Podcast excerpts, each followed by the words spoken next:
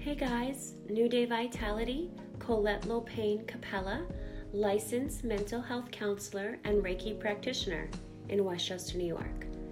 I wanted to jump on today to wish everybody a wonderful Monday and a beautiful week.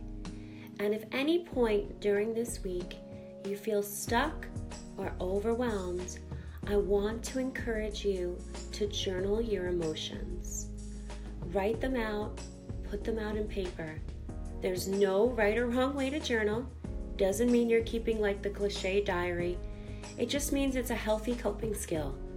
So instead of carrying all these emotions with you constantly, and it feels like there's an elephant on your chest, you're putting them out on something else. It also helps to provide reflection and insight in what's going on in your life, as well as mindfulness to slow everything down.